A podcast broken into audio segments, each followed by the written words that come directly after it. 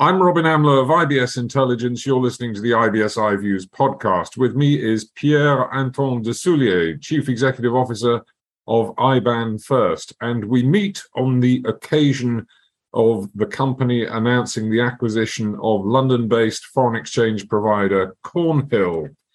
Cornhill International Payments, the full name. Tell me why the acquisition, Pierre Antoine. What's behind the decision to buy Cornhill? The rationale behind for us is quite simple. iBanFirst is a technology platform. What we saw is that th- this technology is traveling well, and we have clients historically in France, but also we were able to get a client in uh, other countries like Germany, Italy, Netherlands. Every time we arrive in a country, then we propose, we offered our platform.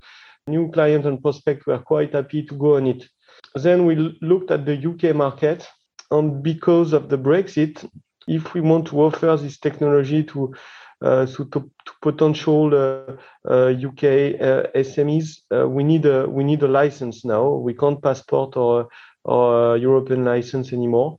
Then we we we start thinking, okay, probably uh, a good idea to would do to um, to do an acquisition instead of getting a license from scratch. Because if we do an acquisition, then we can get a team also ready. Plus, we could get the first client immediately and move those clients on the platform. So we start looking at potential targets. The targets were like old school brokers. So it's the case of Cornhill, you know, they are around uh, since uh, 2008 and uh, uh, on the, so they have a lot of experience, but they didn't invest so much in the technology side of the business and they were not growing anymore. So we, we, thought, okay, it's perfect. Those guys also wanted to move on because they were seeing, okay, the most of, more and more of their clients wanted to have a good platform, a good technology offer, and, and just having a voice brokerage service was not enough. So then uh, we were thinking, yeah, there is a deal to do because those guys wanted to uh, to be part of something bigger than what they uh, what they were doing on our side. Where uh, it it was a something faster to do this acquisition acquisition instead of opening an office, meaning that immediately we have a team, immediately we have a license, and then also we have the first client. And you mentioned that word first, Brexit. What's Brexit done to your business, apart from meaning that you can't passport your license? How has it mm. affected you? I, I remember last time we talked, actually, I remember this conversation also, and I told you uh, Brexit is, is, something very sad, uh, but for our business and for us, it's very good. So it's exactly that. You know, historically, FX payment, cross-border payment is really a business that had been uh, very strong in the UK market. Probably a few years ago, there was almost 200 uh, provider of uh, FX uh, cross-border uh, payment services uh, in the in the UK. In in the meantime, in continental Europe, there was zero, absolutely zero. And actually, I think at the beginning, we were the only one uh, native uh, in uh, in continental Europe offering this kind of service.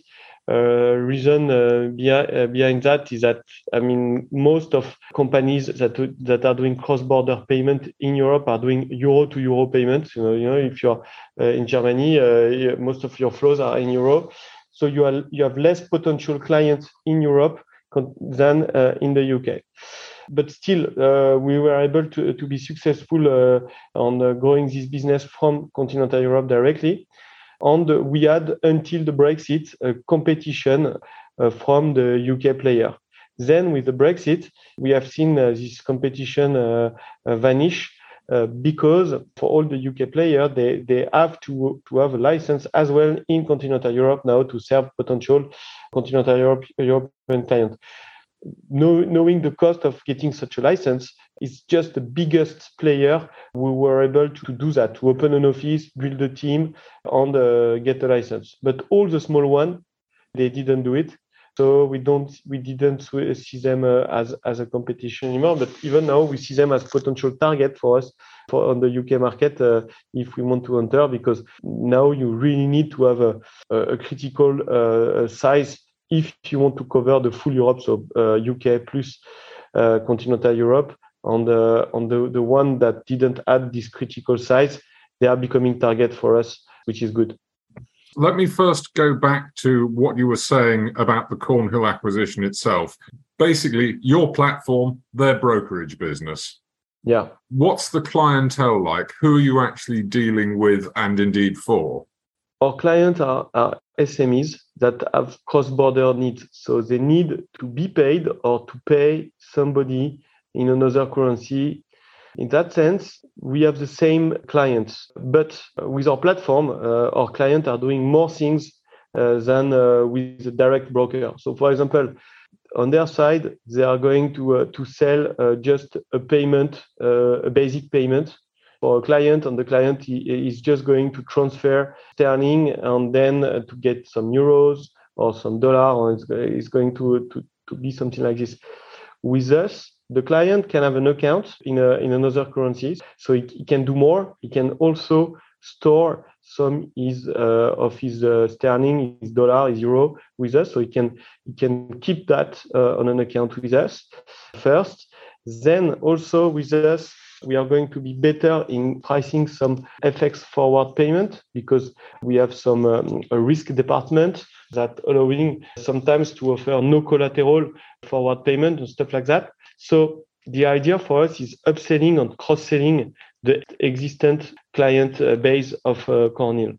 And we know uh, that it should work because actually it's our second acquisition like this, and we have done an acquisition like this in, Netherlands of a company called NBWM, which was very similar to Cornhill So uh, brokerage house with a thousand uh, clients and that we moved on our platform. Well, you mentioned that other acquisition. I also pretty much heard you say earlier on there are going to be more, or am I misinterpreting what you said? Are you continuing to look around for bolt ons and add ons? No, definitely. Uh, this strategy is, uh, working well for us. Again, the, the, the, market, I mean, the current environment is good for, uh, for acquisition. Uh, because more and more company you need you need to invest in technology and technology is expensive so if you want to to continue this business you, you need to have a, a good technology platform and the good technology platform means millions tens of millions hundreds of millions of investment you need to always add uh, some new features and and to be good on this side and so if you don't know how to do that, it's very difficult to invent or to change the DNA of a company that is a broker uh, house into a, a, a, tech company. So it's difficult first. And second thing, also, it's like we see funding on uh, access to cash right now. It's very different than uh, what used to be six months or one year ago. So it's an opportunity. Uh, we see that as, a, as an opportunity for us in terms of acquisition. And, and again, let's see how Cornhill is working. And NBWM worked very well. If Cornhill is working well, uh, now we are in 10 countries. Potentially, it, it, could be a good way to, to go in, in, in more countries where we are not yet. So, uh, so yes, we need to keep doing that. Well, you are an established business, you are an established platform, you have a proven market share. So I guess you're not seeking funding to develop the platform, or are you? What more do you need to do to it? You've got to keep it fresh, you've got to keep it current. Exactly, but we have enough funding. We we made a you know big transaction uh, last summer with uh, Marlin Equity, and we designed a plan with Marlin, a three-year plan on which we want to do uh, at the end of the period 100 million euro revenue and uh, be uh, EBITDA positive. So at the moment, we are not EBITDA positive because we are still investing everywhere, uh, but but it's totally normal because we want to have uh, yeah the best product and also we want to continue to new geographies. And we designed this plan with Marlin when we made the, the, the, raise last summer. So we don't need new capital. Plus also we, we raised the debt line to do to finance those acquisition, those future acquisition. So we have uh, we are able to finance, uh, for example, the the Cornhill acquisition with uh, with debt. So you're, in relative terms, sitting pretty compared to a lot of the people that you might be competing with, or you might be running the takeover rule over. Yeah, yeah, uh, I like uh, that you say that. Yeah, yeah, we are. no, I think, I think exactly we are we are in a in a good position uh, for the current market environment. I mean, I mean, we are very happy the, with the strategy we we have chosen uh, la- last summer actually uh, with Marlin, and also uh, I think we could have chosen to raise a big amount of cash on crazy valuation with some VCs and, uh, and continue to have a huge cash burn. And we really have chosen to, to have this strategy of becoming a EBITDA positive with a very high growth. But we just want, I mean, when I say just is, is big number, but we just want to do 100 million euro revenue in three years. We don't want to do a, to do 500 million or 1 billion and to be a decacorn or whatever. So we have been very pragmatic in terms of uh, capital needed to grow and uh, and uh, EBITDA positive strategy. Let's round up on this thought then. We've talked quite a lot about the company and what the company is planning to do. What about the marketplace you're in, cross border payments? How do you see the market changing and evolving in the next couple of years? It's interesting because with the pandemic also we see that it's more and more i mean logical for an sme to use uh, people like us instead of a bank to do cross-border payment. Even now, the market is still owned at 90% by the bank when you are talking about cross-border payment for SMEs. And what we see is that potentially in the future, the, the market could be on the opposite way, 90% by, by us or people like us, because we in, invested so much in features, in the service. There is a big gap now between what we do and what a typical bank is doing. We can see that actually in our in the figures uh, in our figures on client retention. I mean, our client retention is 120%. So uh, it means that uh, year over year, uh, uh, the, our client base is growing by itself, even without doing new acquisition. So we are not losing clients, and our clients are increasing their revenue with us year over year.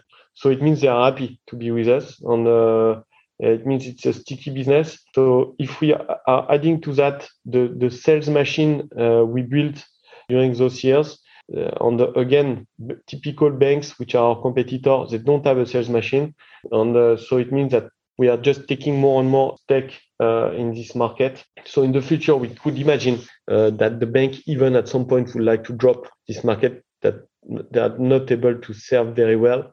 They are happy to serve like big, large corporate enterprise, but probably for smaller people doing international payment is too complicated for them to serve. So perhaps they could they could leave it and uh, leave it to us. Pierre Antoine Dessoulier, Chief Executive Officer of iBanFirst, thank you very much.